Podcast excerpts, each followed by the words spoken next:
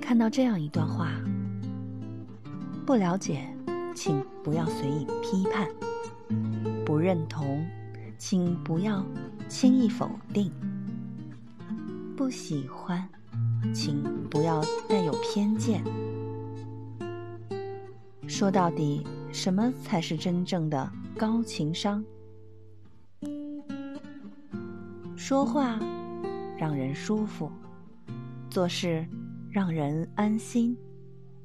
在权衡利弊后，始终选择善良。